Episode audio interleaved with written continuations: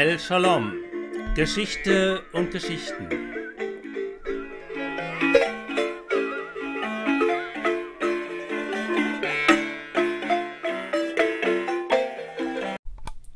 Es gibt manche, die als Stern geboren werden und andere als Zerbrochene.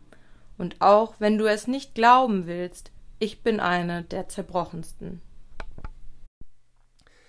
Man erkennt sofort, dass sie sich selbst malt, mit diesen unverkennbaren, zusammengewachsenen Augenbrauen, die zu eben ihrem Erkennungsmerkmal wurden und erschrickt gleichzeitig im Angesicht dieser drastischen Selbstdarstellung. Es ist ein Aktgemälde, anziehend und abstoßend zugleich, denn der nackte Körper der schönen Frau mit indigenem Ton und langem schwarzem Haar ist aufgerissen vom Hals bis zum verhüllten Unterleib und lässt im Inneren eine Säule erkennen, sofort die Wirbelsäule assoziieren, doch eher in der Art eines antiken Pfeilers. Dieser jedoch ist sichtlich mehrfach gebrochen, wie der Bildtitel dann auch unterstreicht, und nur weil der Körper durch breite weiße Riemen wie durch ein Korsett zusammengeschnürt ist, fällt er nicht auseinander. Die nackte Haut ist übersät mit kleinen Nägeln, ohne dass es blutet, und aus den Augen fallen viele Tränen. Das ganze Bild ein Ausdruck des Schmerzes, vergleichbar mit einem Kruzifix und doch voller Würde und Haltung. Frida Kahlo hat es 1944 gemalt, als sie sich wieder einmal einer ihrer unzähligen Operationen unterziehen musste, um den gequälten Körper noch zusammenhalten zu können. Sie war damals 37. Bésame, bésame si fuera esta noche la última vez.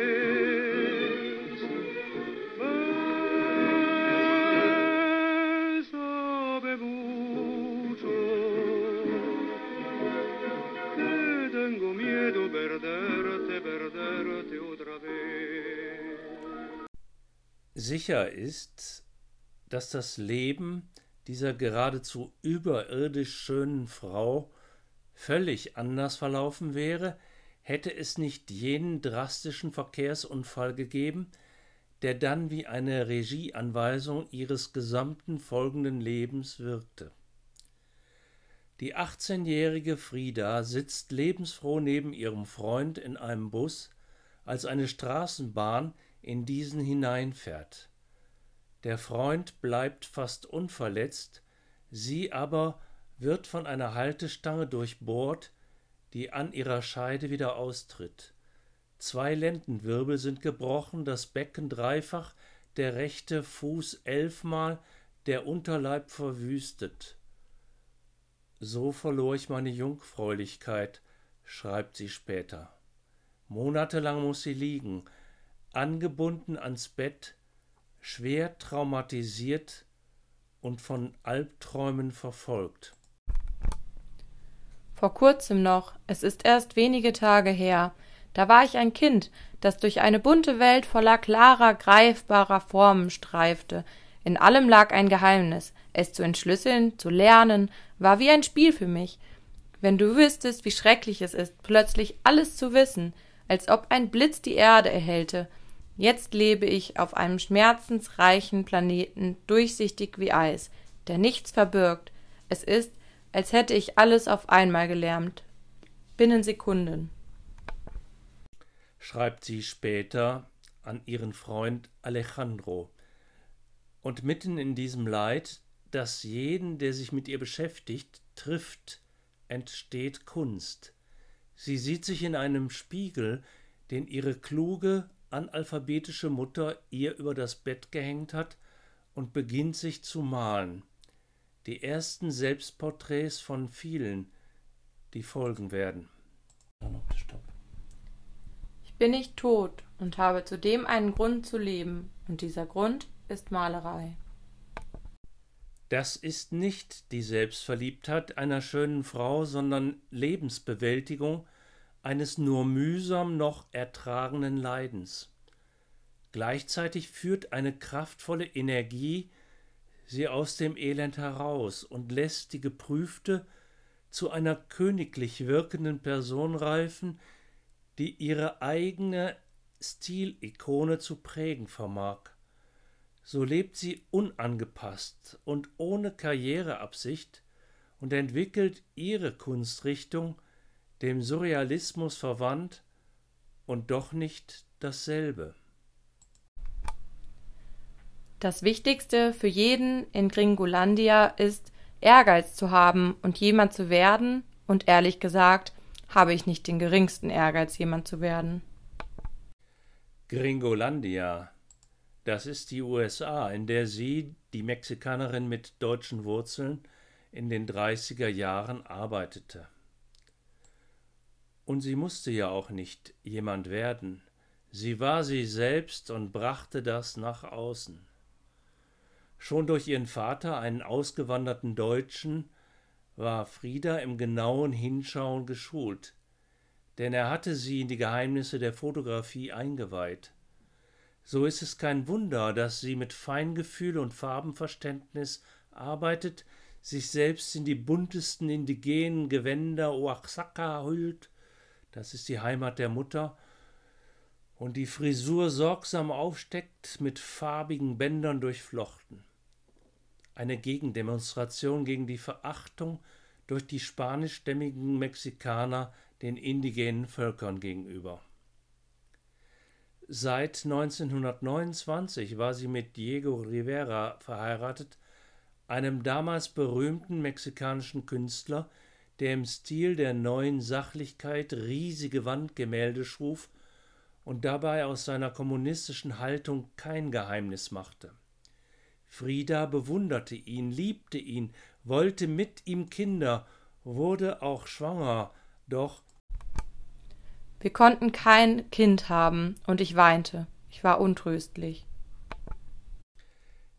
Neben dem zwanzig Jahre älteren, riesenhaften, dicken Mann wirkt Frieda klein, und diese Ehe war für sie verletzend, wegen Diegos Affären, unter anderem auch mit ihrer jüngeren Schwester. Sie ließen sich scheiden, doch heirateten nur ein Jahr später wieder, lebten dann in verabredeter Distanz. Sie selbst verliebte sich in Leo Trotzki, der in den späten 30er Jahren bei den Künstlern wohnte, vor seiner Ermordung durch Stalin.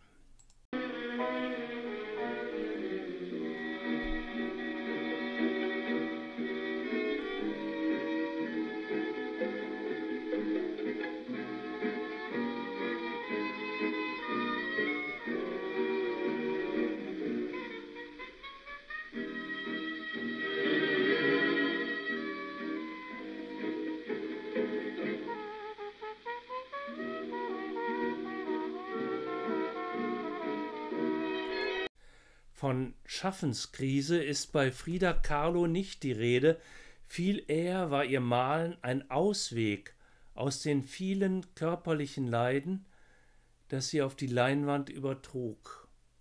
Ihr eigenes Leiden weitet den Blick auf das Leiden in der Gesellschaft. Sie ist Kommunistin aus tiefster Überzeugung. Sie ist Frauenrechtlerin und malt die Chingada, das Leiden mexikanischer Frauen, die von ihren Männern misshandelt und getötet werden. Die Brutalität männlicher Gewalt ist bis heute in Mexiko erschreckend hoch. 2019 wurden fast jeden Tag 100 Frauen ermordet. Ich wünschte, ich könnte hinter dem Vorhang des Wahnsinns tun, was ich wollte. Und dann ich würde den ganzen Tag Blumen arrangieren, ich würde malen und ich würde so viel über die Dummheit anderer lachen, wie ich Lust habe, und sie würden alle sagen, armes Ding, sie ist verrückt. Sie malt Stillleben mit reifen Früchten, malt erotisch sinnlich und lustvoll farbig und animalistisch malt ihre Träume und das Innere, ja vor allem das. Und Frida Kahlo malt immer wieder sich selbst 55 Mal blutend und leidend, verbunden mit Herzen und Gebärmutter, mit totgeborenen Föten und Großeltern. Wenn man das eigene Leid einmauert, riskiert man, dass es einen von innen her auffrisst. Frida ist in der Kunstgeschichte das einzige Beispiel dafür, dass sich jemand die Brust und das Herz aufriss, um die biologische Wahrheit zu sagen, meint Diego Rivera, ihr Mann. Ihr Leiden nimmt zu, als sie 30 wird, immer wieder Operationen zur Stabilisierung Schließlich muss ein Fuß amputiert werden.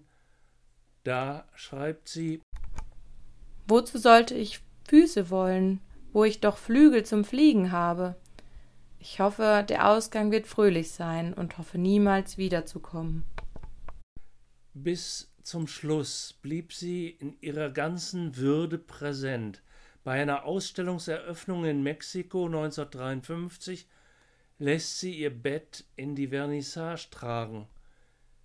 Sie wird hier präsentiert als eine Frau, die allen körperlichen Widrigkeiten zum Trotz ihre ureigene Kunst schafft und auch bereits vom Tod gezeichnet, dem Leben noch das Letzte abbringt und in bunter Kleidung ihre Lebensfreude demonstriert, schreibt die Biografin Karen Genschow.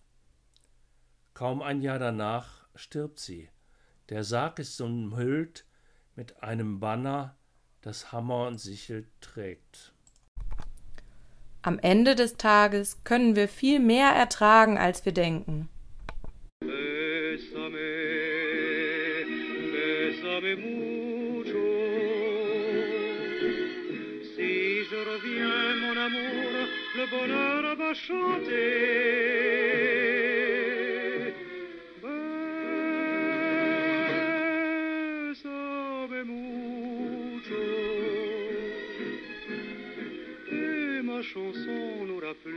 Seul mot.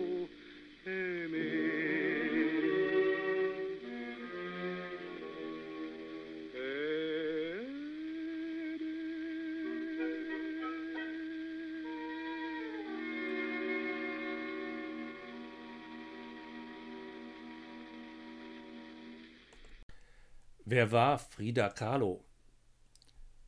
Unmöglich, darauf eine klare Antwort zu geben. Die Persönlichkeit dieser Frau war so widersprüchlich, so vielfältig, dass man meinen könnte, es hätte verschiedene Fridas gegeben, und vielleicht wollte sie keine davon sein, meint Alejandro Gomez Arias. Dann, lange nach ihrem Tod, entwickelt sich die Fridomania. Frauen in den 70er Jahren sahen in ihr ein unentdecktes, verkanntes Talent. Ihr Leben wurde mehrfach verfilmt, und ihr Gesicht ziert heute alle möglichen Souvenirs. Sogar eine Barbie-Puppe wurde nach ihr entworfen in blauem Trachtenkleid. 2016 erzielte eines ihrer Bilder einen Erlös von 8 Millionen Dollar. Inzwischen sind auch zahlreiche Fälschungen auf dem Markt.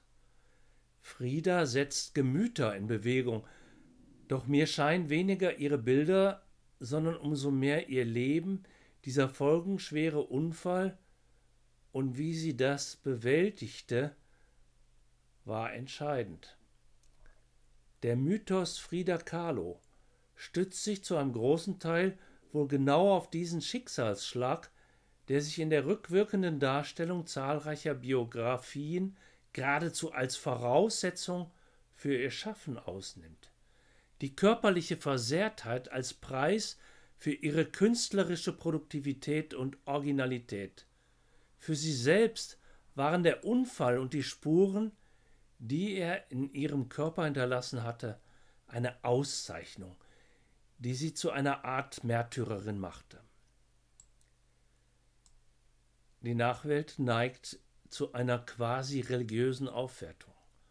Aus der Ikone wird eine Heilige, die unsterblich über den Bewunderern schwebt. Doch ich meine, das wird ihr gerade nicht gerecht. Viel natürlicher darf man hier das Leiden als Merkmal des Menschlichen erkennen, das Einzelne immer wieder zu Erstaunlichem befähigte. Früher dachte ich, ich wäre der seltsamste Mensch der Welt. Aber dann dachte ich, es gibt so viele Menschen auf der Welt, es muss jemanden wie mich geben, der sich genauso bizarr und fehlerhaft anfühlt. Ich würde sie mir vorstellen und mir auch vorstellen, dass sie da draußen sein muss und auch an mich denkt. Nun, ich hoffe, wenn du da draußen bist und das liest und weißt, dass es wahr ist, dass ich hier bin und genauso seltsam bin wie du.